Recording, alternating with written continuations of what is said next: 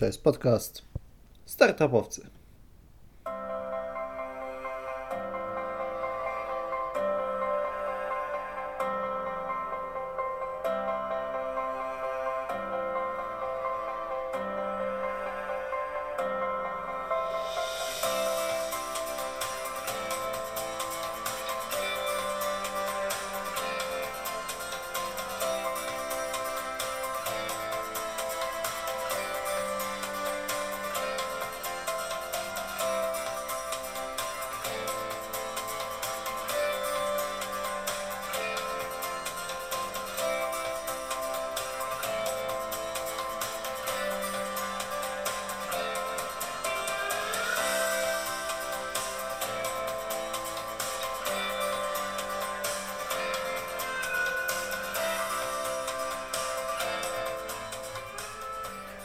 Nazywam się Piotr Maciejewski i w tej audycji rozmawiam z inspirującymi gośćmi, dzielę się swoją pasją i marzeniami. Jeżeli szukasz w swoim życiu pasji i motywacji do działania, to ten podcast jest dla Ciebie.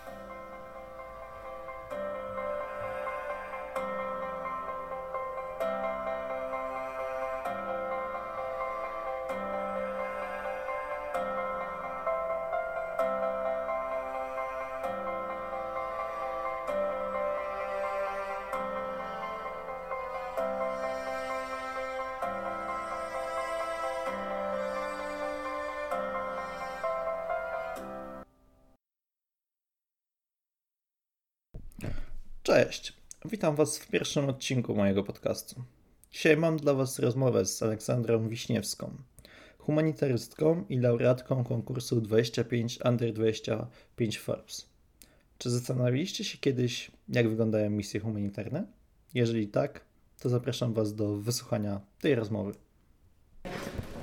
No cześć Aleksandra, e, powiedz co robisz, czym się zajmujesz. E, Więc e, nazywam się Aleksandra Wiśniewska, jestem humanitarystą. Mm. To znaczy, że zajmuję się odpowiedzią na najbardziej kompleksowe konflikty zbrojne w aspekcie humanitarnym. Ym, Ostatnio ym, służyłam w Iraku, gdzie prowadziłam, wspomagałam iracką organizację w prowadzeniu obozu dla wewnętrznie prześladowanych osób, które uciekły z terenu dotkniętych przez ISIS. I próbowałam reaktywować jakby zniszczoną gospodarkę w Mosulu, który był przez e, trzy lata taką samozwańczą bazą e, tak zwanego państwa islamskiego ISIS. Em, Teraz wróciłam do Polski, gdzie chwilę zajmowałam się polityką, natomiast e, jestem politologiem z wykształcenia, natomiast moja, moja ścieżka jest, e, jest głównie humanitarna. Okej. E, W wieku 21 lat wsiadłaś samolot do Grecji i poleciałaś na wyspę Lesbos. E, Powiedz, co skłoniło Cię do podjęcia takiej decyzji? Tak, wiem, pytanie jest e, już dobrze Ci chyba znane, nie? Bo wszyscy je zadają, ale, ale jest to dla mnie istotne, nie? Bo tak po prostu prywatnie też tak pytam, nie? Z ciekawości, bo zawsze mnie to zastanawia, co, co e, w ogóle jak to się dowiedziałem, nie? Poczytałem gdzieś tam, bo Forbesa też bardzo lubię sobie poczytać i ja mówię, kurczę, co kierowało taką młodą dziewczyną, żeby zostawić tak naprawdę, bądź co bądź, bo w Europie mamy naprawdę fajne życie, nie? I jest praktycznie luksus i pojechać do, do obozów tak naprawdę dla uchodźców i tam działać. Więc ja wtedy byłam na trzecim roku polityki i filozofii, którą studiowałam na London School of Economics and Political Science, czyli na tak zwanym LSE w Londynie. I wiedziałam właściwie, że tamtym momencie chciałam się kierować właśnie w stronę polityki, politologii, ekspertyzy politycznej. Natomiast e, dowiadywałam się o tym, co się dzieje na Morzu Śródziemnym między e, Turcją a Grecją, między Libią a Włochami e, i czułam się ekstremalnie sfrustrowana sytuacją polityczną, która wtedy panowała, obecnie również panuje niestety, w Unii Europejskiej w Polsce. Mianowicie tego, że wielkie państwa, wiodące gospodarki Europy Centralnej, takie jak tak jak na przykład Polska, em, bojkotują plan alokacji e, uchodźców E, i, to, i, i tego, że Unia Europejska podpisuje pewne dyrektywy, które po prostu za nieetyczne.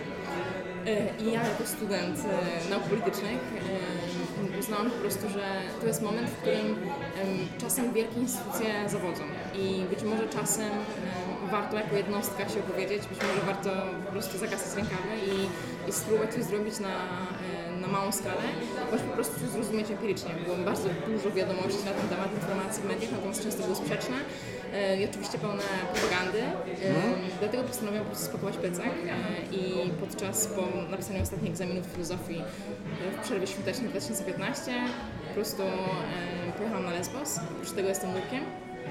E, więc pierwszy certyfikat pomyłkowy zrobiłam w wieku tam 14-15 lat. E, Natomiast nigdy nie pracowałam do tej pory przed, przed moimi akcjami na Lesbos jako nurek, który rzeczywiście no, musiał gdzieś ratować ludzi. To była dla mnie zupełna nowość. Tak naprawdę wylatując na Lesbos nie bardzo zdawałam sobie sprawę z tego, jak ogromna odpowiedzialność e, w odpowiedzi na ten kryzys jest oparta na cywilach właśnie, na odpowiedzi cywilów, czyli rząd grecki, Unia Europejska, Frontex, ogromne organizacje, ONZ, niestety okazały się być absolutnie nieprzygotowane na to, co tam się działo. To był grudzień 2015 i mm, obóz, największy obóz dla uchodźców, obóz Moria w mieście Mytilene na Lesbos, był przygotowany na mniej więcej 2000 uchodźców. Em, Tego miesiąca 140 tysięcy przedostało się na wyspę. Oni rejestrowali się w obozie i dalej jakby potem brali prom do Aten i, i, i starali się szukać schronienia dalej w Europie, e, co oznaczało, że no, przeciętnej nocy było tam no, około 10 tysięcy osób. I nikt nie był na to przygotowany. E, No i niestety właściwie już od mojej pierwszej nocy, tylko wylądowałam na wyspie, no, cała moja percepcja też swojego życia, swojej przyszłości się zmieniła. Mhm, okej. E, Ale tak z ciekawości powiedziałaś o tym, że, że, że Polska też e, nie chce przyjmować uchodźców, nie? I to jest prawda, ale tak się zastanawiam, e, ja generalnie e, uważam, że, że mm, co do uchodźców, uważam, że ich trzeba przyjąć.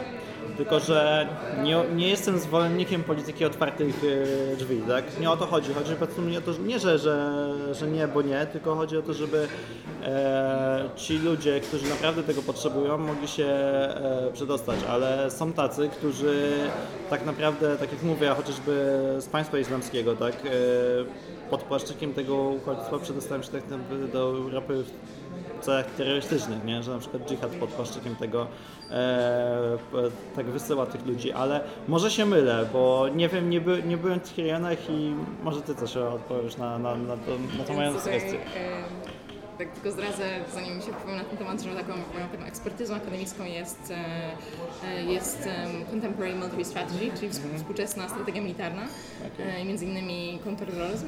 Mhm. Em, Z tego również pisałam moją pracę magisterską na temat em, rodzin ISIS w Iraku. Więc no, tematyka ta jest mi bardzo bliska i, i, i wydaje mi się, że jest niej bardzo, bardzo dużo niezrozumień, jakichś tam szarych przestrzeni i po prostu zwyczajnie jakieś takie wojny na, na, na propagandę, która nie ma związku z rzeczywistością. Jakby wszystko tłumacząc jakby krok po kroku.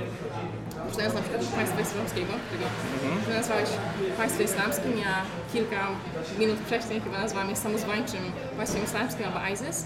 E, Tak sprostuję słuchaczom, że e, generalnie nie lubię stwierdzenia państwo islamskie, ponieważ ono sugeruje, że mówimy o czymś, co ma strukturę państwa i, i, i czymś, co ma głęboki związek z islamem. I teraz ISIS, czyli po prostu jednostka terrorystyczna, e, jest absolutnie herezyjnym, fanatycznym wybaczeniem em, standardowej interpretacji islamu, który jest pokojową religią wyznawaną przez miliony muzułmanów na świecie. I również e, nie chce nadawać, nie nadawać tej jednostce terrorystycznej pewnego, co w języku angielskim nazywa legitimacy, po polsku e, jakieś takie praworządności, mówiąc o tym w, kategoriach państwa. Okej. Była to jednostka terrorystyczna, która posiadała, posiadała ogromne tereny, o, ogromne zasoby terytorialne, to jest prawda. Natomiast e, nie nadawałabym im pewnej wagi, której nie chciałabym, żeby oni mieli, bo to jest po prostu jakby zasilanie ich własnej filozofii. Em, I teraz tak, pytanie, czy wśród uchodźców, których e, spotkałam na mojej, w mojej ścieżce, czy tam była osoba związana w jakiś sposób z ISIS? Jakby statystycznie E, Szczególnie wśród osób, które spotkałam w Iraku, pracując bezpośrednio w Iraku, nie w Europie, oczywiście. Okej. Jasna sprawa. E, Pracowałam w rejonach no, w Mosulu, bezpośrednio pod Mosulem, e, w obozach, w których było kilka tysięcy rodzin wyjąc ISIS. Tutaj mam na myśli jakby kobiet, dzieci, jakichś tam starców, dlatego jakby mężczyźni zdolni do walki 15, powyżej 15 roku życia są natychmiast mordowani przez wojska irackie po e, wyzwoleniu tych rejonów od, od ISIS. Więc statystycznie na pewno ktoś tam był. Natomiast czy to zmienia moją perspektywę humanitarną? Nie, dlatego, bo pomoc humanitarna musi być e, neutralna, apolityczna, niezależna i jako humanitarysta niosę pomoc każdej osobie bez względu na jej poglądy polityczne, bez względu na jej, e, na jej wyznanie itd., itd. Oczywiście jest to ekstremalnie ważne, żebyśmy zachowali, e, żeby nasze systemy sprawiedliwości umiały reagować w sposób efektywny i umiały identyfikować possible threats. Mam na myśli e, zagrożenie, tak potencjalne Tak, zagrożenie. e, Natomiast, czekaj, O, sorry, skaczesz sorry, już przerwałem. E, I e, na przykład w takim Iraku widziałam akcji zachodniej koalicji Francji, Niemiec, Wielkiej Brytanii, które bombardowały Mosul oraz wojsk irackich.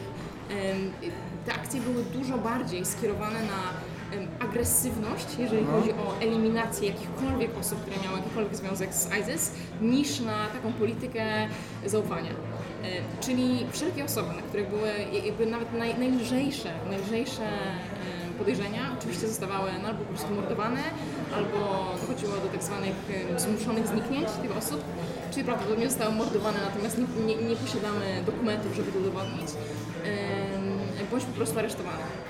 I teraz, jeżeli chodzi o uchodźców, którzy, którzy tymi różnymi szlakami morskimi na przykład dostają się do Europy, musimy z jednej strony rozróżnić e, jakby imigranta od uchodźcy, czyli os- uchodźca, samo to słowo oznacza osobę, która ucieka przed em, jakiegoś rodzaju persecution, czyli ucieka przed jakiegoś rodzaju to po mnie wesprzeć? e, E, Konfliktem zbrojnym, tak? Konfliktem zbrojnym, jakiegoś rodzaju prześladowaniem politycznym e, i nie może otrzymać tej pomocy od własnego państwa, co oznacza, że w, ta, w takim momencie mm, społeczność międzynarodowa ma obowiązek przejąć te obowiązki jego państwa, które nie może mu pomóc w tym momencie i zapewnić mu schronienie po prostu. E, I tutaj imigrant na przykład, który ucieka w celach ekonomicznych bądź innych, e, uchodźcą nie jest. No tak. E, I teraz jeżeli chodzi o przyjmowanie uchodźców, e, uważam, że na przykład Polska, która ma 38 milionów ludzi, zdecydowanie może przyjąć e, nawet skromną ilość uchodźców. Jeżeli chodzi o plan alokacji Unii Europejskiej, to proszono nas o przyjęcie z tego, co się orientuje, 7 tysięcy ludzi. I teraz Polska przyjęła ostatnio, w zeszłym roku, jakby 5 Syryjczyków, tak? E, co jest jakby absolutnie szokujące. I teraz mówiąc o tym na przykład, że mamy kryzys uchodźców, czy mamy jakąś tam e, metaforyczną falę uchodźców, która nas zalewa, świadczy to o tym, że chole... przepraszam, mogę Możesz, to jest podcast, przecież my po prostu mo, cholernie, możemy... cholernie brakuje nam pewnej perspektywy, to znaczy, że ym, na przykład pięć państw, które przyjęło największą ilość syryjskich uchodźców, Liban, Irak, ym, Jordania, Turcja i Egipt, w tym momencie przy- przyjęły ich po prostu miliony. Na przykład w takim Libanie, z tego co wiem, chyba powyżej 30% osób to są uchodźcy.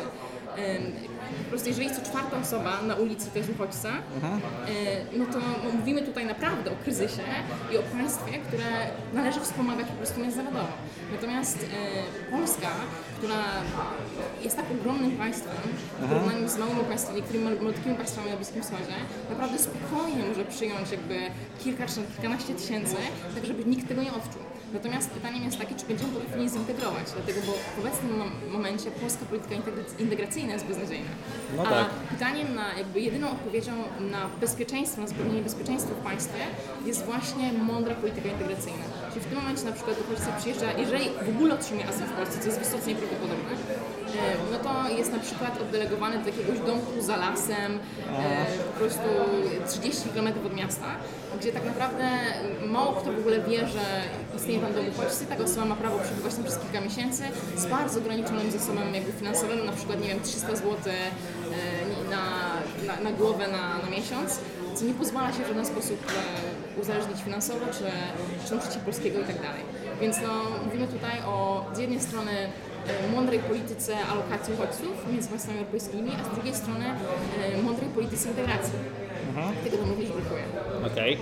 E, Ale też e, zastanawiam mnie teraz e, ostatnio, gdzieś słyszałem, e, że jest taki pomysł, e, chyba Unii Europejskiej zdaje się, nie, nie, nie wiem czy to inicjatywa po prostu jako całej instytucji, czy jednego państwa, żeby założyć e, w tych krajach, nie? Znaczy ciężko mi sobie wyobrazić, żeby na przykład w Iraku założyć taki ośrodek, gdzie tak naprawdę tam co chwila są konflikty zbrojne, ale chcą zakładać ośrodki, które będą przygotowywać uchodźców do e, takiego jakby wyjazdu, chociażby emigracji tak, do, do, do Europy. I chciałem zapytać, e, co sądzisz o takim pomyśle? Czy jest to jakieś rozwiązanie, co, cokolwiek, żeby, żeby tą integrację lepiej przeprowadzić? Czy myślę, że na pewno wszelkie działania, które mają za zadanie jakby przygotowanie osób, które w większości, w dużej części nigdy nie były za granicą na przykład, do tego jakie panują normy kulturowe, czy społeczne, czy, czy nawet religijne w państwach zachodnich, oczywiście są bardzo pomocne.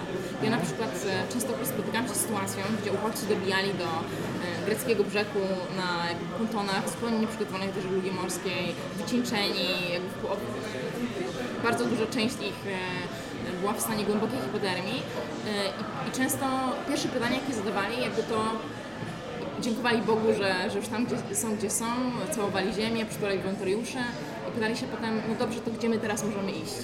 W sensie, do jakiego państwa? Na przykład pytali się mnie, skąd ja jestem? Mówiłam, że jestem z Polski. Pytali się, a czy, czy, czy możemy na przykład szukać schronienia w Polsce? E, No co ja niestety z ogromnym wstydem musiałam mówić, że, że, że- być może warto bardziej rozważać państwa skandynawskie, bądź na przykład Niemcy, które mają trochę inną politykę migracyjną. Być może Polska nie będzie najlepszym miejscem. I co też oznacza, że większość ludzi, którzy ucieka, tak naprawdę nie ma w głowie jakiegoś takiego grand, wielkiego, wielomiesięcznego planu, tego gdzie się przedostaną i gdzie chcą mieszkać, tylko po prostu stara się uciec. Okej. Yy, Stara się uciec, szukać schronienia. Yy, Co oznacza, że jeżeli jesteśmy w stanie ten proces jakoś usystematyzować i na przykład odciążyć administrację europejską, yy, która w tym momencie w Grecji, we Włoszech pęka w szwach, jeżeli chodzi o problemy z polityką migracyjną i odciążyć ich na miejscu, przygotowując tych ludzi do, do, do, do przyjazdu i bezpiecznego przyjazdu, to jest bardzo ważne, do Europy. Na przykład w państwach, w państwach bliskowschodnich, to oczywiście no, to by było bardzo pożądane. Natomiast ym, szczerze mówiąc wątpię, wątpię, że taki plan miałby rzeczywiście powstać. Okej. E, To już trochę o tym mówiłaś, e, ale gdzieś tam odpowiedziałaś już w międzyczasie na to pytanie, ale zadam takie pytanie. Kiedy słyszymy słowo uchodźca, większości ludziom, których byśmy tutaj zapytali, e, przyjdą, e, przychodzą na myśl takie obrazy jak wiesz, zamachy w Niemczech czy we Francji. A z czym tobie się kojarzy uchodźca? Wracając do tych zamachów w Niemczech i we Francji, w większości to były zamachy zorganizowane, czy w Belgii i tak dalej, w większości to były zamachy zorganizowane przez obywateli tych państw, Okej. Być może również wyznania, y, y, znaczy jakiejś fanatycznego, fa- fanatycznej interpretacji wyznania muzułmańskie, y, muzułmańskiego islamu. Natomiast w większości to byli właśnie Niemcy, Belgowie, Francuzi, którzy mieszkali tam od wielu lat. Więc y, znowu mały ma to związek z uchodźcą. Natomiast z czym mi się kojarzy słowo uchodźca, tak? Okej. No więc y, y, mi się słowo uchodźca chyba kojarzy z, z jednej strony z, z takim słowem, które po angielsku nazywa się resilience. Nie wiem, czy w- języku polskim istnieje odpowiednie słowo, czyli pewną wytrzymałością. Chyba to jest odpowiednie słowo. Tak, tak. Dlatego, bo mm, bardzo często jak myślimy o uchodźcach, to z jednej strony humanitaryści czy osoby empatyczne widzą cierpienie, czyli widzą ból, y, smutek, stratę rodziny, y, jakąś y, rozew krwi. Natomiast musimy pamiętać, że mówimy tutaj o osobach, które posiadają często wykształcenie, marzenia, plany i które mają dużą godność w sobie. I za każdym razem, jak myślę o uchodźcach, to staram się, czy, czy w ogóle opowiadam historię osób, które poznałam, to staram się nadawać, jakby, jakby nie zabierać, nie, nie, nie odzierać ich z tej godności. Co bardzo często, wydaje mi się, organizacje humanitarne czy NGOsy niestety robią, na przykład pokazując, nie wiem, dziecko w Somalii, które sobie leży, małe dziecko muchy nad nim latają i tak dalej, to dziecko nie ma w żaden sposób e, e, innego, i- innej drogi wyzwolenia się z tej ekstremalnej biedy i nieszczęścia niż na przykład dzięki naszym dotacjom, e, dzięki naszym darom finansowym. E, I, I takiego przekazu, takiego przekazu bym uciekała. I dlaczego mówię z wytrzymałością? Ponieważ e, te rodziny, na przykład, z którymi się spotkałam w Grecji, to był pierwszy kontakt z chłopcami, to były rodziny, które razem przetrwały przetrwały pewną drogę, która jest dla mnie nie do wyobrażenia, czyli uciekły ze stref wojennych, e, właściwie często na, młodzi ludzie często w ramionach trzymając na przykład swoich dziadków, którzy nie byli w stanie chodzić, e, czy, czy matki trzymając swoje dzieci na ramionach, e, uciekły przez, po prostu przez granice, przez, przez druty kolczaste, e, przez, przez góry, przez morze, w końcu to śmiercionośne Morze Śródziemne. E, I, I udało mi się tam przedostać razem, przede wszystkim jakby nie opuszczają swoich rodzin e, i pokazują taką siłę chyba ludzkiej nadziei, która dla mnie jest, e, jest jakaś niesamowicie zwycięska w tym wszystkim. I, i która odbudowuje siłę w, w człowieka w ogóle, wiarę w człowieka. Natomiast e, częstokroć uchodźcy nie chcą być nazwani uchodźcami, dlatego bo słowo refugee po prostu e, właśnie uderza w ich godność ze względu na to, jak większość z nas postrzega uchodźców, czyli Okej. osoby, które właśnie są niewykształcone, które e, jakby uciekają z ekstremalnej biedy. Musimy pamiętać, że na przykład Syria była jakby middle income economy. Em, i, I rodziny, które na przykład udało mi się uciec z Damaszku czy z Aleppo, często posiadają, posiadały ogromne zasoby finansowe, natomiast niestety mogły uciec tylko z tym, co miały na plecach. I, i które przylatują do Europy z, dostają się do Europy na przykład z wykształceniem, my tu mówimy o medykach, o, e, o właśnie lekarzach, o nauczycielach, o osobach naprawdę z wykształconych w wielu sektorach. I na Bliskim Wschodzie w dalszym ciągu edukacja jest ekstremalnie ważna. Jest, większość osób jest bardzo wykształcona. I to trochę nie pasuje nam chyba do takiego obrazu uchodźcy, którego mamy teraz. Wiele osób się na przykład mnie pyta, no dobra, no ale jeżeli to są uchodźcy, dlaczego mają na przykład telefony komórkowe? Jakby co jakby implikuje, że uchodźca powinien być biedny. Natomiast no, w dzisiejszych czasach uchodźca to nie jest osoba, która siedzi na piachu w namiocie yy, i, i, jakby jest po prostu ewidentna kocem, tylko to jest osoba, która potrzebuje mobilności, informacji, która musi skontaktować z bliskimi, która chce się trenować, otrzymywać edukację yy, i po prostu budować lepsze życie i na to musimy być przygotowani. Yy, A telefon komórkowy jest czymś, co jest ekstremalnie ważne, dlatego jak na przykład przedostałem się przez morze, to jest właśnie jedyny sposób skontaktowania się z rodziną. Więc yy, bardzo często wielkim problemem było to, że na przykład w takim obozie nie ma sobie nigdzie ładować telefonów, tak? Yy, A każdy chce w jakiś sposób dać znać, że żyje. Okej. eee, tak. Byłaś na wolontariacie w Mori i w czasie, gdy do Europy docierało średnio 4000 migrantów. I w sumie już o tym powiedziałaś, ale tak trochę, jak, jak wygląda życie takiego przeciętnego e, uchodźcy, który po prostu ucieka, jakby, że po prostu jak, jak wygląda życie w takich obozach tak naprawdę, e, co, co możecie zapewnić tak naprawdę takiemu uchodźcy, który, który tak naprawdę dopiero wyszedł na przykład, nie wiem, z, z morza tak naprawdę i, i jak to wygląda w tej chwili? Więc e, uchodźcy, których są, udaje nam się mm, uratować z morza, e, z reguły natychmiast potrzebują pomocy medycznej, e, którą staramy się dostarczyć, e, bądź dostarczamy na przykład lekarze z e, MSF, Lekarze Bez Granic. Em,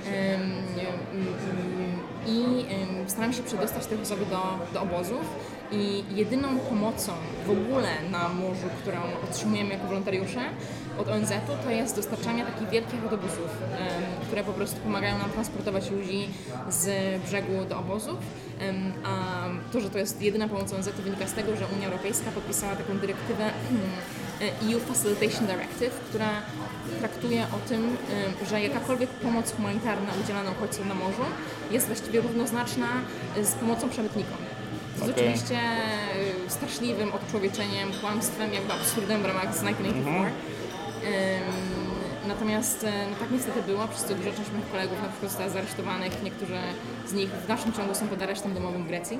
No I e, przedostajemy takich uchodźców właśnie do obozów. Następnie w obozie dokonuje się tak zwana rejestracja, czyli uchodźcy stają w wielkiej kolejce, która często trwa przez wiele dni, otrzymują jeden numerek, którego się trzymają kurczowo y, i ten numerek zezwala im na to, jakby, żeby zarejestrować własną obecność w obozie i popro- poprosić na przykład o, o, o, o rozmowę kwalifikacyjną po to, żeby aplikować o azyl. Y, Natomiast takie rozmowy bardzo często, no, właściwie zawsze faworyzują osoby na przykład z Syrii, czyli z państwa, które jest no, ewidentnie teraz straszliwym kryzysie humanitarnym, No, natomiast osoby, które pochodzą z innych państw, w których również toczą się wieloletnie wojny, na przykład Iraku, e, Palestyny, Iranu, który jest bardzo niestabilny, em, już tej szansy nie mają. Czyli na przykład, e, tak jak Syryjczycy podczas mojej pracy na Lesbos mogli się rzeczywiście zarejestrować po wielu dniach stania w takiej kolejce w zimnie, to na przykład Afgańczycy nie mogli. Powstało wielkie wzgórze, tak zwane Afghan Hill, afgańskie wzgórze. Ci Afgańczycy starali się po prostu jakoś e, poza obozem jakoś się ogrzać, znaleźć jakieś koce do spania i tak dalej. Natomiast no, obozy wyglądają tak, że to nie jest tak, że każdy ma swój namiot. Wygląda w taki sposób, że obóz Moria w tym momencie jest taką czarną plamą moim zdaniem na, na sumieniu Unii Europejskiej. Jest jednym z najgorszych, najstraszliwszych, e, najbardziej depresyjnych miejsc. To jest była baza militarna grecka, która została zamieniona na potrzeby chwili w obóz dla uchodźców, co oznacza, że jest otoczona wielkim murem, e, jest otoczona drugim kolczastym e, i w środku istnieją trzy baraki, trzy, cztery baraki, które były wcześniej przeznaczone na, jakby były areszt, na były więzienie wewnątrz obozu, e, przepraszam, wewnątrz bazy militarnej, a w tym momencie zostały zamienione na właściwie takie obiekty szpitalne, w których mogą zatrzymać się kobiety i dzieci w czasie mrozu, w czasie zimy. E, No i moim zadaniem w obozie było na przykład nadzorowanie tych czterech baraków każdej nocy, kiedy jakby tysiące ludzi dostawało się do obozów, e, zmienianie ubrań ludzi na suche, jeżeli były jakieś czyste ubrania i, i po prostu kładzeniu ich e, w środku do spania. Więc w miejscu, w którym w, w czterech barakach mogło spać po 200 osób każdej nocy, starałam się ochronić około 2000. Czyli wyciągnęłam wszystkie łóżka z innymi wolontariuszami i kładłam ludzi do spania na tekturze co było po prostu okropne i urągało ludzkiej godności. No. Musiałam i, i kłaść ludzi niestety jak psy po prostu. Czyli mówimy na przykład 60 osób na jednej podłodze w jednym baraku, e, w jednym pokoju, w jednym baraku. E, Mężczyźni, dzieci, dorośli, co oczywiście jakby w wielu kulturach, nie tylko w kulturze muzułmańskiej, ale ja na przykład nie chciałabym spać e, jakby w nocy na tekturze obok na przykład, no nie wiem, grupy mężczyzn czy ludzi, których nie znam, tak? Jeszcze przemarznięta, głodna i tak dalej. Starałam się zapewnić jakiś ciepły posiłek, ale w większości tych posiłków nie ma. Więc na przykład jak ja tam pracowałam, to ONZ był w stanie zostawić mi 70 na przykład kocy jednej nocy na przetrwanie nocy. I teraz w obozie było 7 tysięcy osób. Więc starałam się rozdzielić te koce ym, do ludzi, którzy spali na zewnątrz, dlatego bo zakładałam, że po prostu jest większa szansa na zamarznięcie, na śmierć tam niż osobom, które spa, spają, ym, śpią wewnątrz.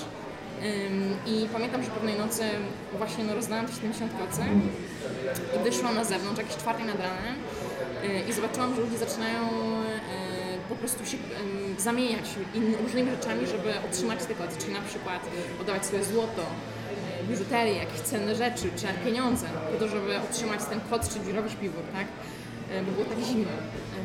W noc, y, y, to był nowy rok 2015-2016, niemowlę zamarzło na śmierć w obozie Moria co jakby teraz się dzieje, dzieje nagminnie pewnie, ale na przykład na tym momencie to była taka moja pierwsza śmierć wewnątrz obozu i to jeszcze śmierć dziecka, która no, naprawdę wstrząsnęła, dlatego bo zdarzyło się to kilka kilometrów od, e, od, od szkół, od, od barów, e, od miejsc, których po prostu ludzie imprezowali, tak? E, Więc to było szokujące. Natomiast jeszcze w takim obozie Moria bardzo trudno zapewnić bezpieczeństwo właśnie osób najbardziej najbardziej zagrożonych, czyli właśnie staruszków, samotnych kobiet, dzieci. I według danych ONZ-owskich 50% dzieci, które dociera do tych obozów i nie posiada przy sobie rodziców, bo na przykład cię- ciężko je zidentyfikować albo wyciągam samo dziecko z morza, y, to 50% dzieci niknie, po prostu znika w ciągu pierwszych 48 godzin. Y, I to jest szok, to jest szokujące absolutnie.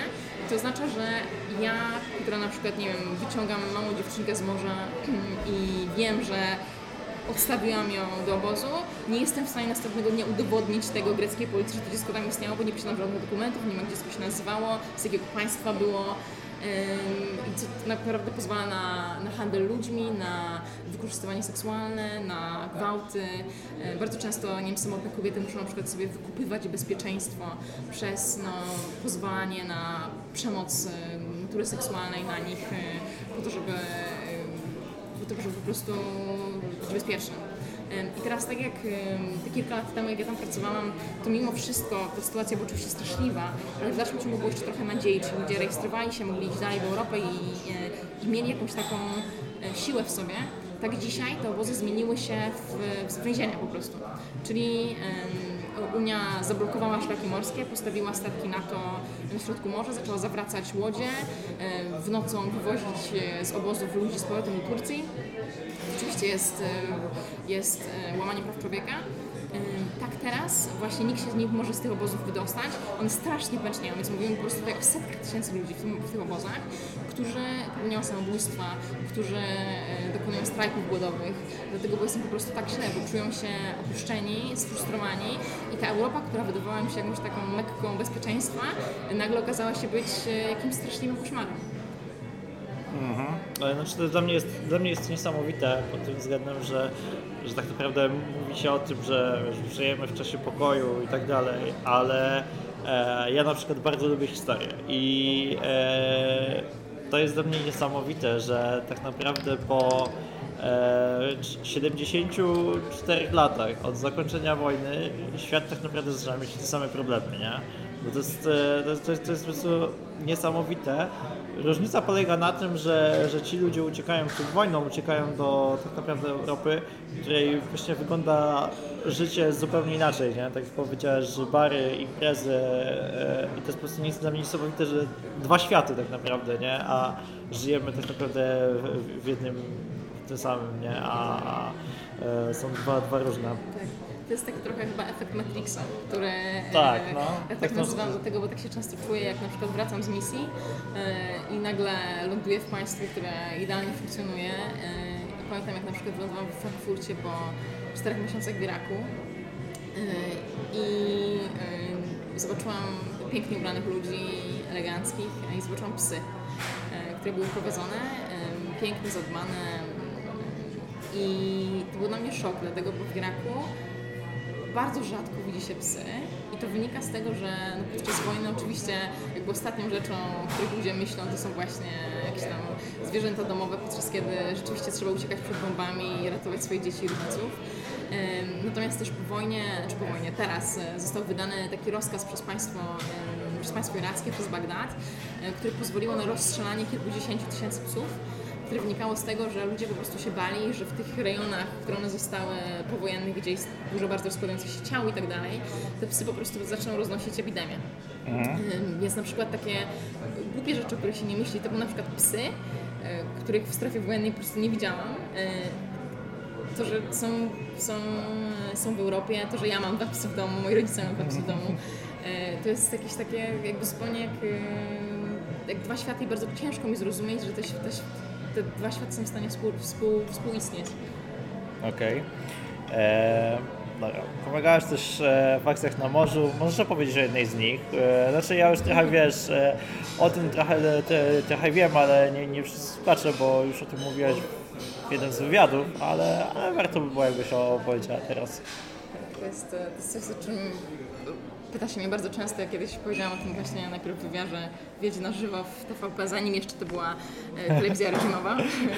I, Tak, no I- zanim to było tak, zanim, zanim mieliśmy normalną telewizję, Tak. dokładnie, że, znaczy wiesz, normalną czy nienormalną, nie, jak już tak zahaczymy o politykę, ale za, za, zawsze każda władza wiesz, przy, przy, przyjmuje, nie, ale, ale to prawda, że, że, że kiedy, kiedy, kiedy jeszcze było wszystko normalnie. Ja, jakby teraz zakładam, że mnie już nie zaprosili po prostu. ja już nie zapraszam, nie, bo jakby e, po tym wywiadzie na pewno nie. E, e, jeżeli pan Kaczyński będzie skiwał, to na pewno nie, bo wiesz, powiedziałeś już ostro o polityce migracyjnej, także już zwłaszcza przed wyborami, także zapomnij, że do, października to na pewno nie. E, Prawda?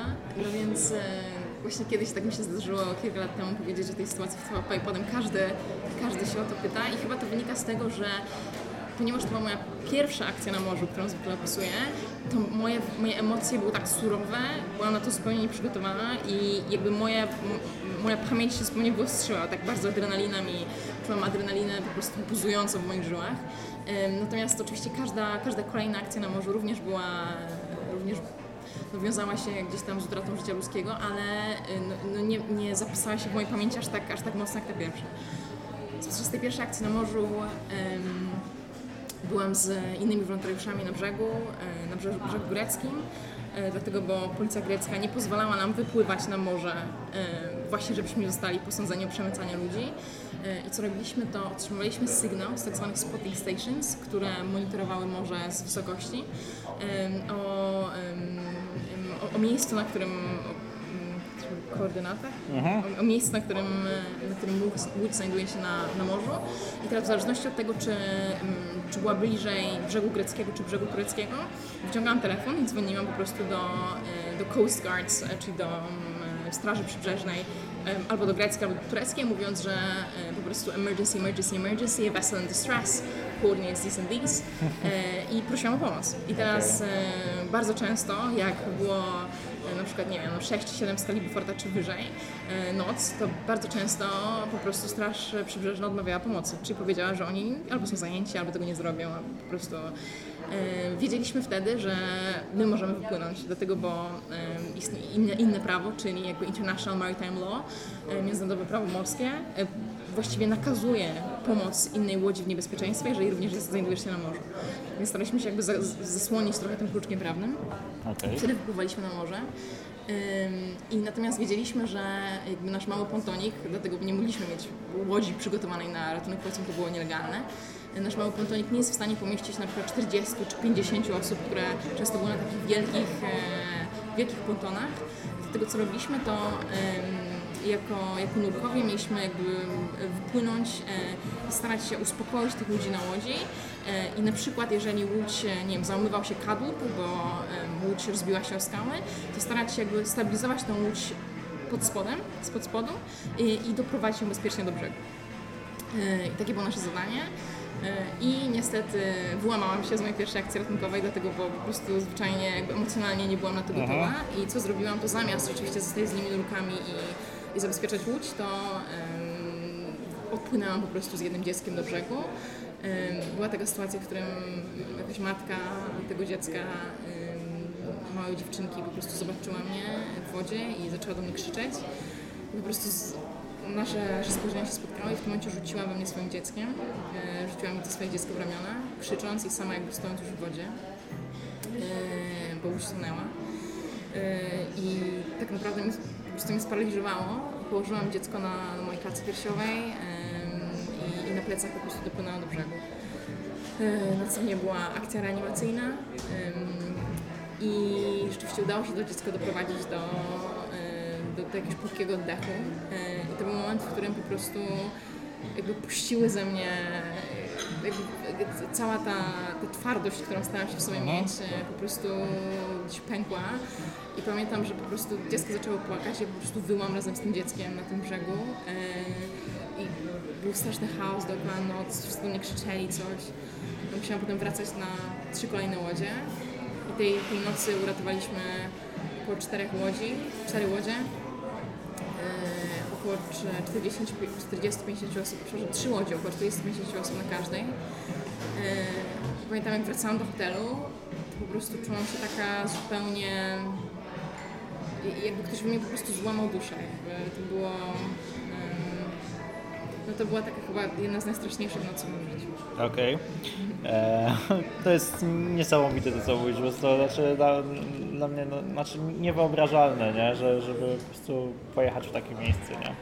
E, mam też e, takie pytanie, bo po, wolontariacie- po wolontariacie w Grecji rozpoczęłaś też naprawdę pracę w Jordanii i w jednym z wywiadów mówiłaś o tym, że e, W Jordanii. sorry. E, Turcji. tak, w Turcji. I, Jordanii. i tak, e, na początku. I mówiłaś o tym w jednym z wywiadów, e, że, e, że, że tak naprawdę byłaś tam, tak naprawdę pracowałaś, jak to powiedziałaś, w chronionym budynku e, i, i po pewnym czasie postanowiłaś pojechać do Iraku i tak mnie zastanawia, co, co, co po prostu spowodowało tak naprawdę, że, no bo to jest po prostu takie, wiesz, e, jakby proszenie się wręcz o wjazdu do, do, do piekła tak naprawdę, wiesz, to co tu dużo mówić, nie, tak jak powiedzieliśmy, dla tych ludzi to jest piekło tam życie, a, a, a ty tam mimo to wy, wyjeżdżasz. Równie dobrze przecież też mogłabyś e, działać tam, nie? I też by, myślę, że przynosiło to jakieś korzyści, a mimo to zdecydowałaś się wyjechać e, do kraju, w którym tak naprawdę mamy co chwilę konflikty zbrojne, nie? I to jest dla mnie szok. To taka decyzja. Myślę, że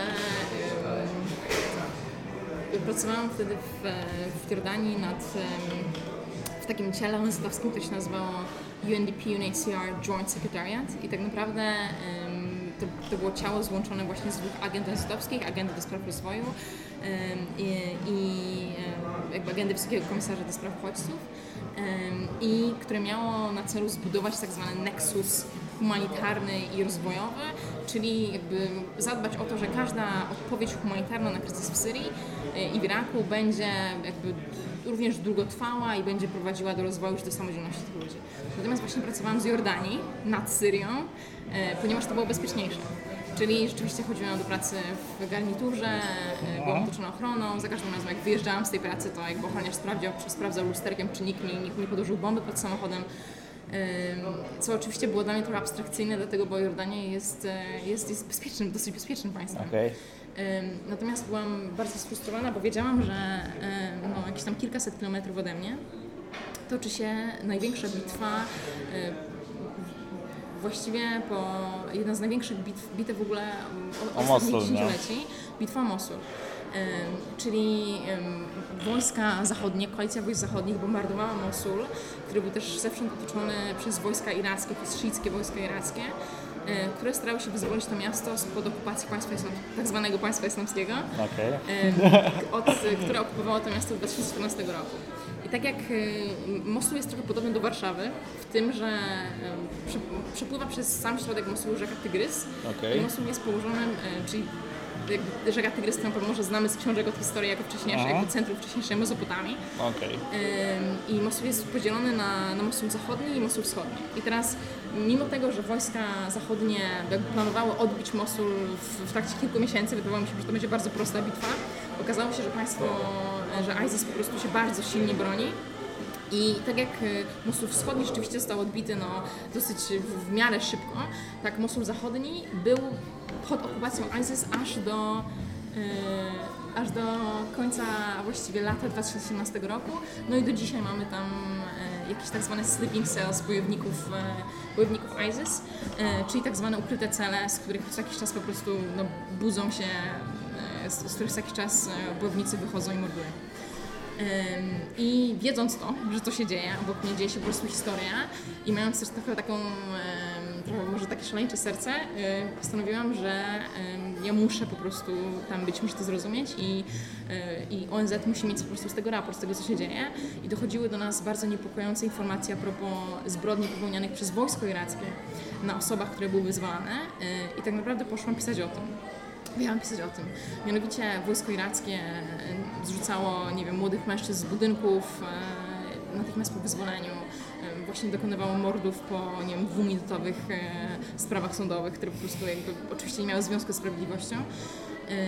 A, a czy na przykład, nie wiem, em, em, wywoziło 10 autobusów e, pełnych e, byłych bojowników e, ISIS, czy pełnych rodzin należących do bojowników ISIS z miast takich jak Tel Afar czy Mosul i potem na przykład do obozów docierało ich tylko 5 albo 6 i o, o, o całej reszcie jakby nic nie słyszał. Nikt nie słyszał, więc to mnie bardzo niepokoiło i wyleciałam do Iraku pod pretekstem, do Kurdystanu, do północnego Iraku, pod pretekstem pisania raportu o referendum kurdyjskim, które właściwie nie miało związku z bitwą o Mosul. I teraz e, Kurdystan z siedzibą, z głó- głównym miastem Erbil właściwie trzymał się zawsze e, dosyć silnie, bronił się od ISIS, dlatego ze względu na wojska Peshmerga, które są, nie są jakby wojskami państwa, natomiast są, e, są jednostką militarną partii rządzącej Barzani w północnym Iraku. I postanowiłam jakby każdej, no- każdej, każdej nocy po, po robieniu mojego researchu starałam się e, dowiedzieć, jak mogę się przedostać do Mosulu. E, I teraz dziennikarze nie mieli żadnego wstępu do Mosulu, mieli wstęp humanitaryści. Ja byłam humanitarystą z ONZ-u, natomiast ONZ oczywiście na taki wstęp mi nie pozwolił. E, Dlatego, bo to łamie, łamie wszelkie zasady bezpieczeństwa ONZ-owskie. I udało mi się otrzymać dokumenty byłej humanitarystki, która już wyjechała.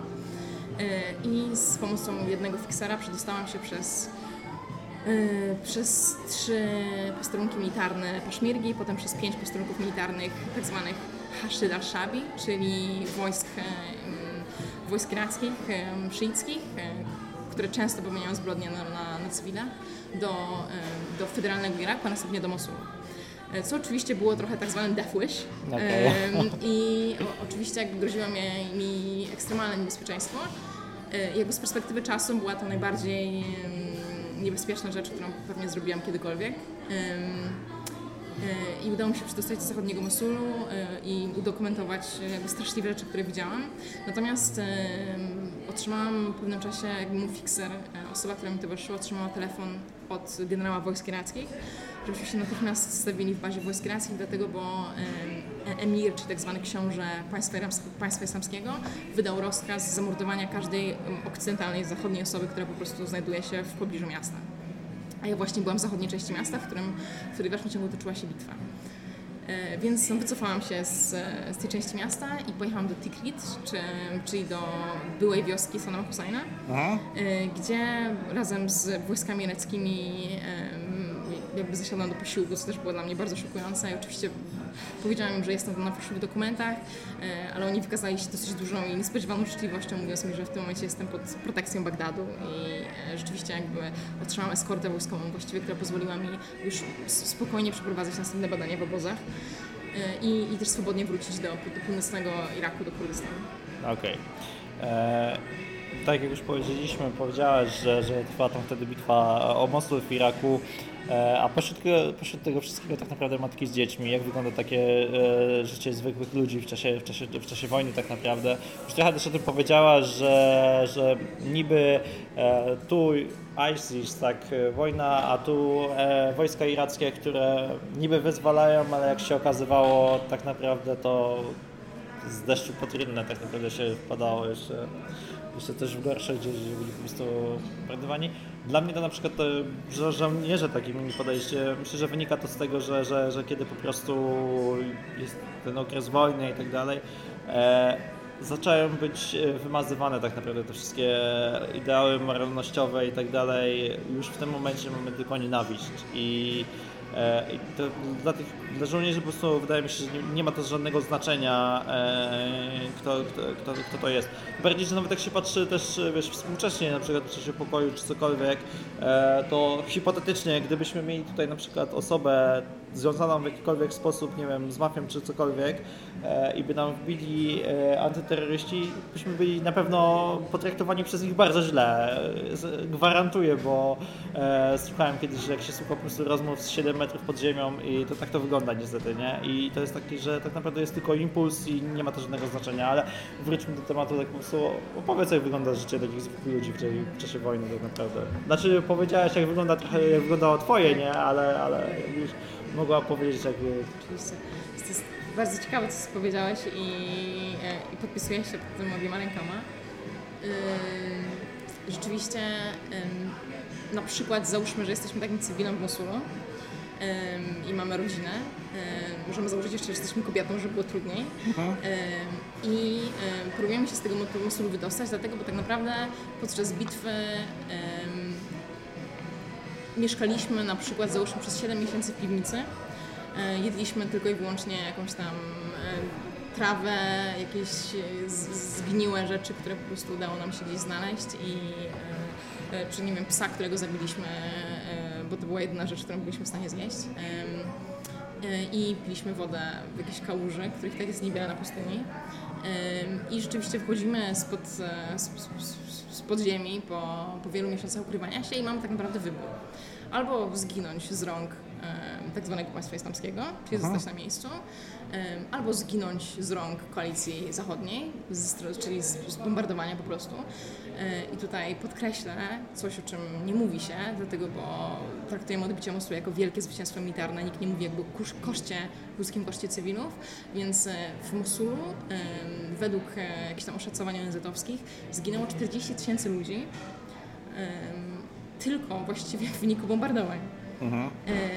Co oznacza, że przepraszam, nie, no jakby nie, może, może trochę przesadam, nie tylko w wyniku bombardowania, ale jakby również z rąk państwa islamskiego, ale w większości e, przez wzgląd na bombardowania. I teraz e, nasze jakieś tam armie zachodnie bombardują to miasto z powietrza, nie wkraczają tam wysyłając piechotę, e, ale rzeczywiście bombardują to miasto. I teraz częstokroć bombardują domy cywilne, w których rzekomo nie ukrywają się bojownicy bojownicy ISIS. Na przykład mieliśmy kilka takich sytuacji, w których e, nie wiem, wojska zachodnie rzeczywiście zbombardowały taki dom, w którym nie wiem, ISIS trzymało 200 cywilów. E, I teraz e, ci cywile próbując potem, czy ich rodziny próbując potem jakby wołacie jakieś tam poczucie sprawiedliwości w sposób legalny i mi jest odpowiadane, że bomba, która została zrzucona przez wojska zachodnie uruchomiła inną bombę, ISIS, która była w piwnicy tego samego budynku i to tak naprawdę ta druga bomba dopiero e, zamordowała tych ludzi, co oczywiście jest jakby tłumaczeniem e, abstrakcyjnym i nie ma żadnego związku z rzeczywistością. E, Także no mamy taki wybór i istnieje, istnieje drobna szansa jakby tego, że przeżyjemy, jeżeli rzeczywiście po prostu uciekniemy natychmiast właściwie. Więc co robimy? To ubieramy się cali na czarno i wychodzimy z domu w nocy, na przykład ubierając całą naszą rodzinę na czarno, jeżeli jeszcze jest w stanie chodzić, bo są tak osłabione osoby po prostu, że nie są w stanie chodzić. E, się na czarno po to, żeby nikt nas nie widział, jak uciekamy przed osłoną nocy. E, I po prostu mm, idziemy w kierunku, w którym słyszymy mm, wojska irackie nadchodzące, czyli potencjalnych wyzwolicieli. Czyli załóżmy, jesteśmy w zachodnim Mosulu, kierujemy się na wschód, e, który został już wyzwolony. E, I idziemy nocą i jeżeli mamy tyle szczęścia, że nie zostaniemy jakby zamordowani po drodze albo nie wyjdziemy na minę, która jest, całe miasto zostało zaminowane tak zwanymi Improvised Explosive Devices i IEDs, no to w pewnym czasie rzeczywiście uda nam się przedostać do wojsk irackich. I teraz wojska irackie y, witają nas y, po prostu y, bronią y, skierowaną prosto w nas, dlatego bo możemy być potencjalnie terrorystami. Więc co musimy zrobić, to musimy się rozebrać. Y, Właściwie do bielizny, po to, żeby udowodnić, że nie mamy na sobie żadnych ładunków wybuchowych. Y, I, i, I następnie po prostu te wojska irackie no, pozwalają nam na przykład po prostu na, na, na przejście głębiej w pustynię i na, dosta, na, na, dostanie się do obozów dla uchodźców. Przy czym po drodze jest bardzo dużo tak zwanych e, no, mogił masowych, e, które są podpalane przez ISIS e, i, i które tworzą tak, tak, takie doły wypełnione ogniem tak naprawdę. E, podpala się ropę po to, żeby wojska irackie nie mogły przedostać się czołgami i Humvees do, do, do miasta. Dlatego no, ta droga oczywiście na pustyni jest, jest niesamowicie bezpieczna. Jak dostajesz się już do obozu, to armia iracka e, i, e, i policja iracka jakby sprawdza Twoje powiązania z ISIS, czyli wywiad po prostu zadaje Ci wszelkie możliwe pytania, sprawdza dokumenty, jeżeli w ogóle je posiadasz i tak dalej. I, I na tej podstawie albo jesteś aresztowany i mordowany, e, albo masz prawo wstępu do obozu. I teraz, jeżeli udało Ci się przedostać do obozu, to ym, otrzymujesz e, namiot, jeżeli jest jeszcze, i tam właściwie siedzisz e, przez kolejne, często, nie wiem, rok, dwa. Ale jeżeli są podejrzenia, że na przykład twój mąż albo twój brat był bojownikiem ISIS albo twój ojciec, no to prawdopodobnie jesteś w takim obozie już bez żadnych perspektyw i integracji z powrotem em, w państwo irackie, dlatego bo rząd iracki zabrania właściwie ludziom z jakimkolwiek powiązaniami do ISIS, czyli z, na przykład z dziećmi, z matek, żon, do z powrotem przedostania się w rejony, w których mieszkali wcześniej. Właśnie stygmatyzuje je, wojska często no, jakby pokazują swoją wyższość nad tobą, dokonując na tobie przemocy, em, czy, czy, czy, czy po prostu jakby bijąc cię, czy gwałcąc. Przez to też staram się, żeby wojska nie miały wstępu do obozów. No ale generalnie twoje perspektywy są zerowe. A jeżeli jesteś dzieckiem, em, no to e, nie posiadasz dokumentów, e, a bez dokumentów nie możesz iść e, do szkoły ONZ-owskiej w obozie, co oznacza tak naprawdę, że jesteś stracony. Jeżeli padłeś już ofiarą jakiejś indoktrynacji ze strony ISIS, która robiła z ciebie po prostu dziecko żołnierza, to prawdopodobnie w perspektywie kolejnych 5-10 lat staniesz się kolejnym bojownikiem, dlatego by nikt nie da ci szans na edukację, pracę, mobilność, e, co jest po prostu tragedią z punktu widzenia a osoby jednostki, a B z punktu widzenia bezpieczeństwa międzynarodowego e, i C z punktu widzenia po prostu no, no, no, polityki, tak? E, Więc em, jest to bardzo złożony problem. Tak. Okej. E, Tak się zastanawiam, bo, bo, to co mówisz to jest właśnie e, tak naprawdę to są potężne przeżycia, nie? I tak się, bo kiedy, kiedy się tak naprawdę słucha e, rozmów z osobami, które widziały wojnę bądź brały w niej udział, chociażby żołnierze, e, nawet żołnierze tak naprawdę, którzy wiesz, przygotowują się latami na przykład do, do, do wyjazdu, czy chociażby jeżeli się porozmawia z osobami, które były w Karbali, to bardzo duża część z nich ma, ma traumę. Zastanawiam nie, jak to, co robisz, wpływa na Twoją psychikę. To jest bardzo dobre pytanie, które jest zaniedbywane bardzo często przeze mnie również. Więc na pewno em, widziałam bardzo dużo rzeczy, których em, przeciętna 25-latka em, nie powinna widzieć. To nikt nie powinien widzieć. Ym, I to chyba co wynoszę, jak wracam z takich miejsc, to nie nazwałabym to o tyle traumą, ym, dlatego bo na przykład nikt bezpośrednio jakby mnie nigdy nie starał się zabić, e, nigdy jakby do mnie bezpośrednio nikt nie strzelał na przykład, mimo tego rzeczywiście byłam w sytuacjach, w których e, ludzie strzelali. To nie nazwałabym tego traumą, a nazwałabym coś e, w stylu, czym, czym w stylu post-deployment alienation syndrome, raczej niż post-traumatic stress disorder. E, czyli mianowicie takim zespołem alienacji pomisyjnej. Em, Mianowicie taką podstawową potrzebą chyba drugiego człowieka jest potrzeba bycia zrozumianym. E, I w momencie, w którym wyjeżdżam z takiego miasta, z takiego miasta jak Irak, do miejsca takim, takie jak Polska, no to jest oczywiste, że wśród moich tam najbliższych przyjaciół, czy wśród e, mojej rodziny, te rzeczy, które zobaczyłam, są pewnymi abstrakcjami.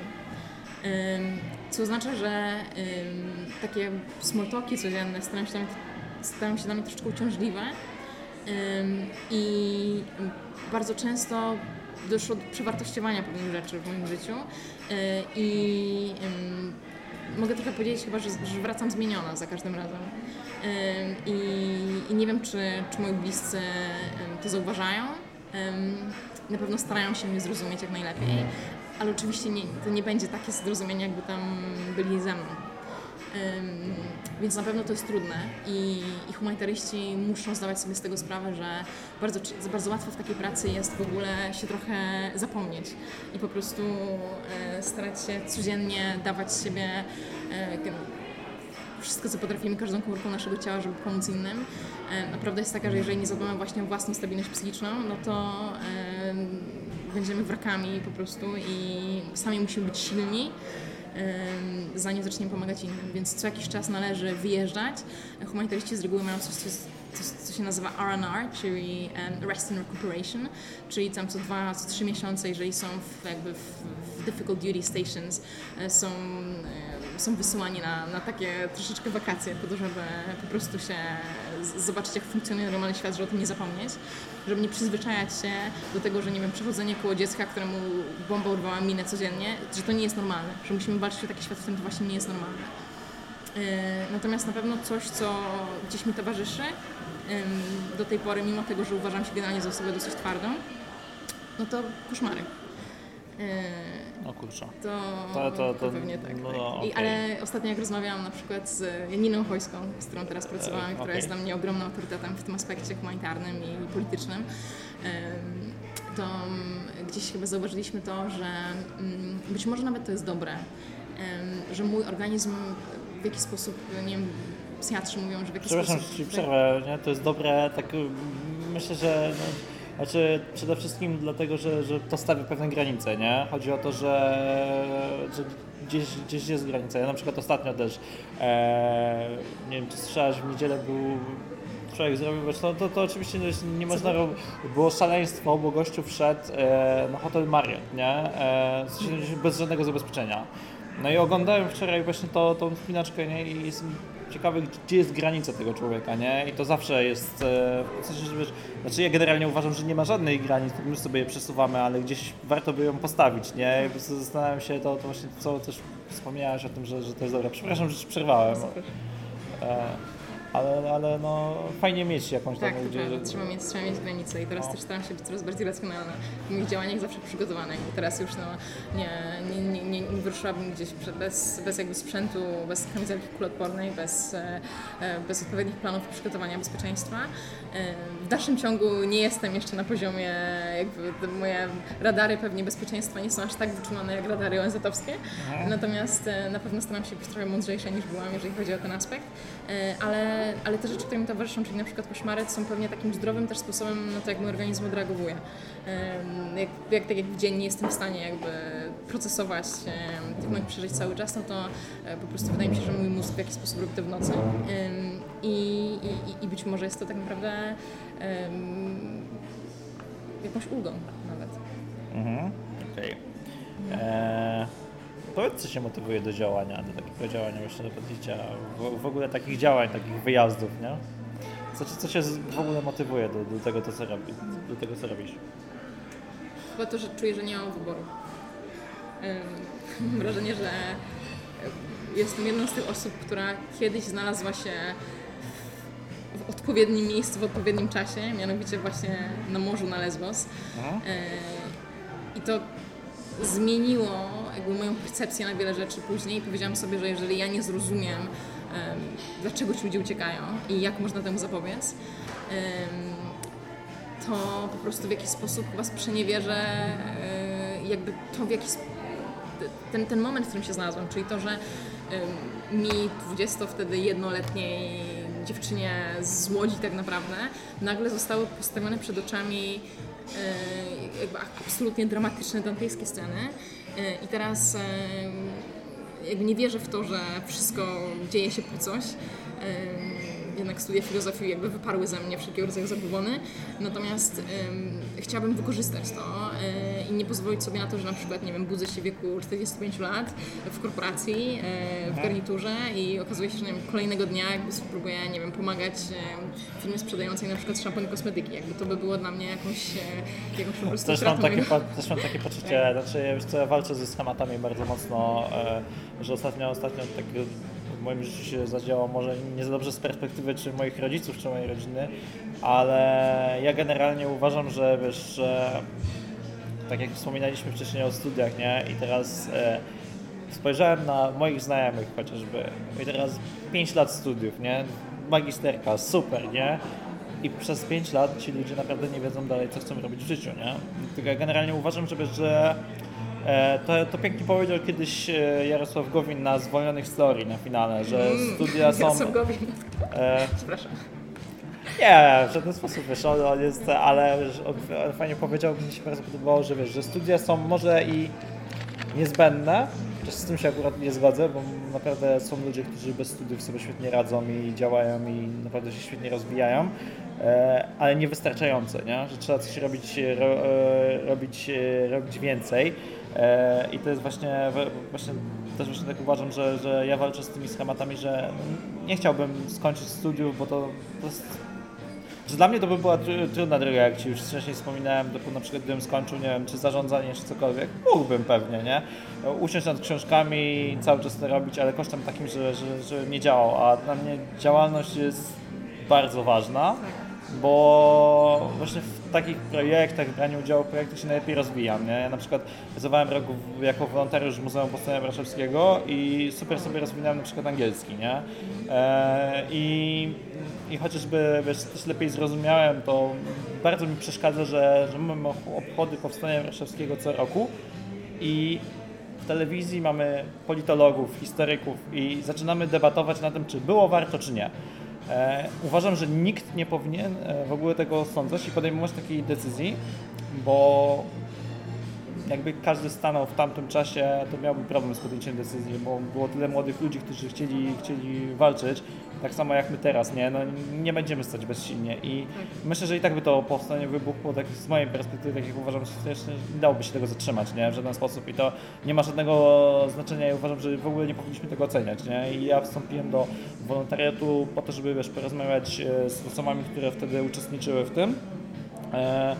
I po prostu wiesz, zrozumieć tak naprawdę, nie? Bo łatwo się ocenia, go, go, gorzej jakby teraz, tym bardziej, że stoimy zawsze przed trudnymi decyzjami, nie? I, e, i najczęściej to mówią ci ludzie, którzy, od których, wiesz, bezpieczna praca na uczelni, spoko, wiesz, nie podejmują praktycznie żadnych decyzji, ewentualnie tego, czy studia, studenta przepuścić, czy nie.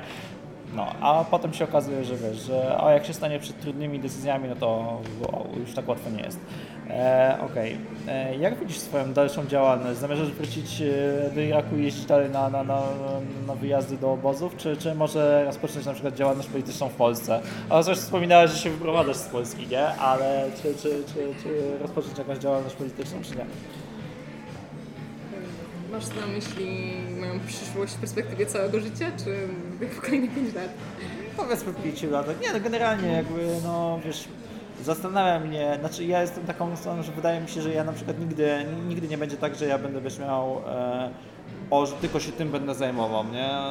Generalnie jestem taką osobą, że nie, nie, nie lubię za bardzo rozwijać też na przykład projektów, na przykład teraz wiesz, zaczynam ze startup, startupowcami, e, w ogóle ciekawa nazwa, ale to później sobie wyjaśnimy, e, ale e, zaczynam z tym, ale wiesz, to, to nie znaczy, że chciałbym mieć z tego redakcję i tak dalej, to nie znaczy, że będę, wiesz, e, zawsze tym kierował do końca życia, tym bardziej, że uważam, że to jest takie, wiesz, w perspektywie 5 lat, dlatego, że po pierwsze, a, ja się inaczej rozwijam, a B, myślę, że do takiego mniej więcej wieku, wiesz, widzisz jeszcze te problemy młodych ludzi, którzy, wiesz, tak jak ja mówię o tym, że są niezdecydowani, nie wiedzą, co chcą robić w życiu. Potem się jakby za, zaciera, nie? Bo ja na przykład często, tak jak ze znajomymi też rozmawiam, ciężko mi sobie wyobrazić sytuację, kiedy ktoś nie ma celu, nie? Nigdy nie miałem takiej sytuacji. Nawet jeżeli coś traciłem, co było dla mnie ważne, że już nie dało się nic zrobić, żeby to osiągnąć, to zawsze sobie znajdowałem coś nowego, nie? I po prostu, e, ale tak już prostu do pytania właśnie chodzi. Chodzi mi o to, co, co, co, co zamierzasz robić dalej tak naprawdę. Więc e, chciałabym poświęcić e, kilka najbliższych lat jeszcze, e, kiedy tak naprawdę jestem jeszcze osobą relatywnie młodą e, i nie posiadam już e, nie założyłam jeszcze własnej rodziny i mogę podejmować jakby stosunkowo większe ryzyka niż w perspektywie powiedzmy 10-15 lat. Ym, To chciałabym poświęcić te lata właśnie na zrozumieniu najbardziej głębokim i empirycznym e, właśnie najcięższych kryzysów e, związanych z wojną po prostu. I tutaj mam na myśli na przykład Syrię, Irak, Jemen, Somalię, Sudan Południowy, em, czyli takie państwa, w których właśnie Afganistan, w których już od, e, jakby od dziesiątek lat toczą się kryzysy. I, i, jakby trochę zrozumieć, e, jak jakby politycy mogą jednocześnie pomagać tym państwom jakby wstawać z kolan, w sposób mądry, czyli nie tylko wysyłając żołnierzy, ale również jakby budując jakby państwowość, budując instytucje i, i robiąc to z, poszanowaniem jakby zasad zostałych na miejscu, a nie z narzucaniem pewnych schematów, które znamy z zachodu. Tak, żeby po prostu postarać się, żeby to państwo się stabilizowało w przyszłości. Więc to chciałabym zrobić teraz. A w długim aspekcie czasu, w drugim, myślę, że ym, chciałabym ym, robić, robić rzeczy związane z, z polityką w Polsce. Nie jestem pewna, czy tutaj mam na myśli tym zawodową polityką, wejściem jako, jako po prostu aktywny Znaczy, wiesz, polityk. mam nadzieję, że, że, że, że nigdy do tego jeszcze będziemy tak jak patrząc na ciebie chodzi. Znaczy, wiesz, tak jak ja na to patrzę, to dla mnie to jest e, tak naprawdę, wiesz, każdy chce cię wyżreć i nie, nie, współczesnej polityce w Polsce generalnie to wydaje mi się, że, że nie ma tam głębszego, głębszego celu. Tak mi się wydaje, że większość polityków, którzy wiesz, idą, e, to, to tak naprawdę wiesz, o, dla posad, gabinecik, będzie fajnie, będzie łatwe życie, ale, ale tak naprawdę później, później wiesz, nie ma za bardzo takiej misji, nie?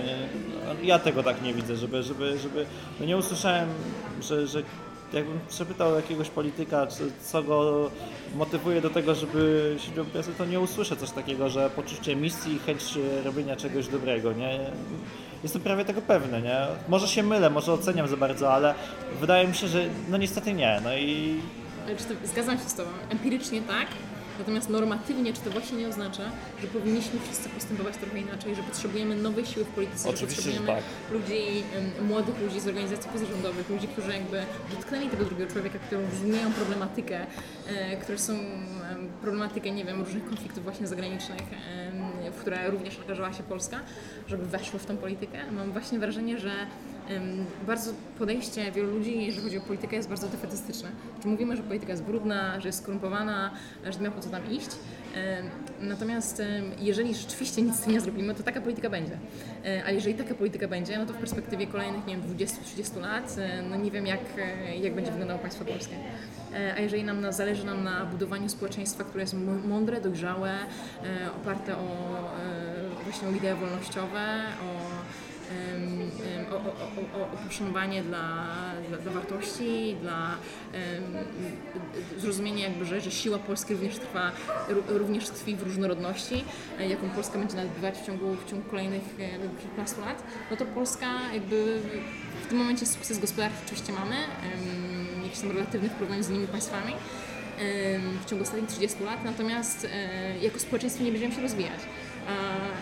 I bardzo bym chciała przyczynić się jako Polka do tego, że w jaki sposób moje wykształcenie i te doświadczenia, które cały czas zbieram, były w stanie przyczynić się do tego, żeby Polska rozwijała się właśnie w kierunku mądrego, dojrzałego społeczeństwa. To jest być może trochę utopijne, bo ja trochę tak trącę czasem takim naiwnym idealizmem, natomiast na pewno widziałam, widziałam bardzo wiele już, czy przynajmniej więcej niż powinnam. E, też chciałabym sprawić, wydaje mi się, że po to właśnie studiuję i pracuję w, tematy, w tematykach polityki czy wojny, po to właśnie, żeby moje dzieci mogły studiować i pracować w, tematykę, w tematyce na przykład, nie wiem, filozofii sztuki, tak? Po to, żeby one nie musiały zastanawiać się nad, e, nad problemami, które, z którymi dzisiaj walczę ja. Okej. Okay. E, na koniec naszej w sumie rozmowy mam takie, mam takie pytanie. Marek Edelman kiedyś powiedział takie zdanie, nie? Że kto ratuje jedno życie, ten ratuje cały świat. I ty tych rzecz, żyć uratowałeś myślę, że więcej, nie? Mam takie pytanie, czy masz takie poczucie, że w pewien sposób ratujesz e, nasz świat? Takie wiesz, filozoficzne pytanie, ale ja muszę. E, ja zawsze, w poprzednim wywiadzie też było, e, zawsze muszę. Nie byłbym z tobą, gdybym nie miał takich pytań. Ale no, to... Więc um, to jest przepiękny cytat Marka Delmana. Mhm który jest też dla mnie wielkim bohaterem. Natomiast trochę boję się, jak zadajesz mi pytanie a propos tego, jak oceniam własną działalność, to bardzo staram się jakby aktywnie e, wręcz tak zmuszać do tego, żeby, żeby być pokorną po prostu. To znaczy, wydaje mi się, że w bardzo prosty sposób można pobaść, pobaść w dzisiejszych czasach megalomanię, mhm. w, w jakieś skłonności narcystyczne. Na przykład Lech Wałęsa. ja waliłem komunizm, tak? Ma, ma ogromne zasługi. Natomiast... Oczywiście, że ma. Ja nie mówię, że nie, tylko że wiesz, że tylko, że wiesz, samemu nic, nic się nie zdziała. No, ładnie, żebyś wiesz, pojechała, nie wiem, czy do obozu bez pomocy, nie wiem, czy ONZ-u, czy jakikolwiek i coś sama była, byłabyś w stanie tam zdziałać, nie? A to już jest pycha, nie? To co mówi, że... Tak. Chyba bardziej, chyba bardziej miałam na myśli raczej tendencję, którą widzę wśród młodych ludzi w naszym wieku mhm. i może trochę starszych, e, którzy, że, których życia bardzo często właśnie mm, obracają się wokół tego, jak płynąć głównym nurtem, jak z niego nie wypaść e, i na przykład jak patrzymy na, na, na badania jednego z moich ulubionych autorów, Davida Brooksa, mm. on napisał taką wspaniałą książkę teraz e, The Road to Character, Droga do charakteru. Mm w którym właśnie pisze o tym, że, mm, że w dzisiejszych czasach dużo więcej osób jest zadowolonych i odczuwa taką jakby trochę satysfakcję z siebie niż, niż tak było, nie wiem, 30-40 lat temu. Czym z jednego takiego badania wynikło, że hmm, większość młodych dziewczyn na, na danej uczelni czy, czy, czy małych dziewczynek woli tak naprawdę być asystentką Justina Biebera niż być dyrektorem czy rektorem na Harvardzie, tak? E, co też jakby świadczy o tym, że kierujemy się w stronę w stronę takiej pogoni za, za sławą na przykład mhm. i za takimi rzeczami, które są bardzo nietrwałe, które bardzo uzależniają nas od uwagi innych ludzi i to jest bardzo niebezpieczne moim zdaniem niebezpieczne dla ludzkiej psychiki, niebezpieczne dla rozwoju ludzkiego społeczeństwa i staram się od tego, od tego jakby stronić po prostu. Ale na pewno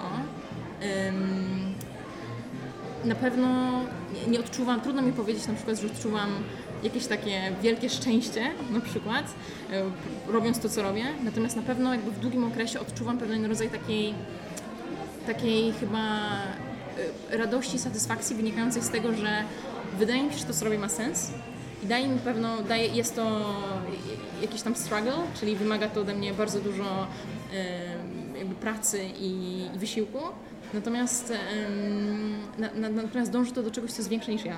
I wydaje mi się, że w momencie, w którym skupimy się na rzeczach, które są większe niż my sami, mhm. czy to jest budowa, nie wiem, budowa e, e, jakichś statków kosmicznych po to, żeby, nie wiem, ludzkość mogła w końcu stanąć na Marsie, czy to jest, e, nie wiem, praca humanitarna, to pozwala nam to na zatarcie się pewnej granicy między nami samymi a światem zewnętrznym. W mhm. momencie, w którym się ta granica zaciera, odczuwamy pewnego rodzaju takie właśnie takie głębokie, nie wiem, jakieś takie piękno, które wynika z takiej, jakiejś takiej jedności z wszechświatem. Mam na myśli to na przykład takie piękno, które odczuwamy, gdy patrzymy na, na jakieś piękne dzieło sztuki po prostu, na przykład, no nie wiem, na jakieś dzieła Williama Turnera, które moim zdaniem są wspaniałe, e, czy Caravaggio i którym odczuwamy jakiś taki rodzaj jakiegoś takiego zachwytu. I w momencie, w którym ta granica między nami a innym, a drugim człowiekiem, a, na, a nami a innymi ludźmi na świecie się zaciera, to to jest jakieś takie magiczne. I, i, I chyba to właśnie odczuwamy ratując, starając się ratować drugiego człowieka. Że jesteśmy w stanie poświęcić nawet czasem, nie wiem, własne życie po to, żeby, e, żeby uratować inne. I to jest, i to jest bardzo piękne i chyba o to warto walczyć, tak. No, znaczy to co powiedziałaś, to jest coś takiego, nie? Że, że ludzie mają takie poczucie, że o najlepiej to wiesz, e, wygodne życie i tak dalej. E, Ja to też e, mówię czy swoim znajomym, e, którzy wiesz, nie, nie wiedzą co chcą robić i tak dalej. To pierwsza rzecz, e, która mi przychodzi do głowy, żeby poszukali najlepiej problemu. Tak, dokładnie. E, żeby poszukali problemu w świecie e, i to jest, e, wiesz, tu, myślę, że to jest bardzo ważne, a dwa, e, że już kiedyś, e, pamiętam, chyba jeden z polityków z historii powiedział, że już nie pamiętam, który, nie chcę się manewrować teraz w podcaście, że, że jestem jakiś głupi, ale powiedział, że nie pytaj, co Ameryka e, może zrobić dla Ciebie, tylko co Ty możesz zrobić dla Ameryki. I uważam, że my powinniśmy zapytać, nie pytajmy, co świat może dla nas zrobić, tylko co, co, co my możemy tak, zrobić tak. dla świata. Jeszcze bym dodała, czego świat wymaga od nas, żebyśmy zrobili. Mhm. Więc dla mnie właśnie świat, moim zdaniem, w jakiś sposób metaforyczny, wymaga ode mnie zaangażowania w tematykę uchodźców, dlatego bo znalazłem się na Lesbos w grudniu 2015, od na przykład, nie wiem, innej wielkiej kobiety, którą nazywam, oczywiście nie, nie nazywam się tej wielkiej kobiety, trzeba wyciąć to, od innej kobiety, e, wiem. od, e, od wielkiej kobiety Frances Perkins, która służyła w administracji Stanów Zjednoczonych e, i walczyła o, o prawa e, osób pracujących podczas jakby rewolucji industrialnej. Świat tego wymagał w, taki sposób, że po prostu któregoś dnia, kiedy, e, kiedy miała piknik ze znajomymi na swoim balkonie, po prostu nagle zobaczyła, jak e, płonie wielki budynek e, w, w Nowym Jorku i po prostu jak wyskakują z niego ludzie, e, którzy, gdzie po prostu prawa, prawa osoby pracujące w tamtych czasach były jakby bardzo, bardzo niskie. W większości to jeszcze były kobiety, które pracowały nad, nad w szwalniach po prostu. E, Co też jakby to też można powiedzieć o Łodzi oczywiście, się teraz znajdujemy. E, I ona po prostu widząc, jak ci ludzie skaczą z tych budynków w trakcie tego okropnego pożaru, powiedziała sobie, że ona od, od tej chwili musi zacząć walczyć o ich prawa. Prawa tego, żeby, żeby pracowali w sposób bezpieczny, żeby mieli jakąś służbę zdrowia i tak dalej. I są właśnie takie momenty, które wymagają nas działania. Fajnie się na. E, Sandra, e, dziękuję Ci za rozmowę przede wszystkim i to, to co robisz już, e, e, i to, co też, e, wiesz, jak myślisz, sposób myślenia naprawdę przywraca e, wiarę w człowieka i w nasz otaczający świat. Dzięki bardzo. Dziękuję serdecznie. Jak słyszeliście, życie uchodźcy jest naprawdę cholernie trudne. Zobaczcie, jak łatwo zapominamy o tym, że to ludzie tacy sami jak my. Zapominamy o tym tylko dlatego, że pochodzą oni z innych krajów i mają inną kulturę. Naprawdę warto byłoby się zastanowić, zanim powie się coś na ich temat. A tymczasem mam nadzieję, że ten odcinek był dla Ciebie inspirujący. Zostaw swoją opinię na temat tego odcinka w komentarzu. Do usłyszenia.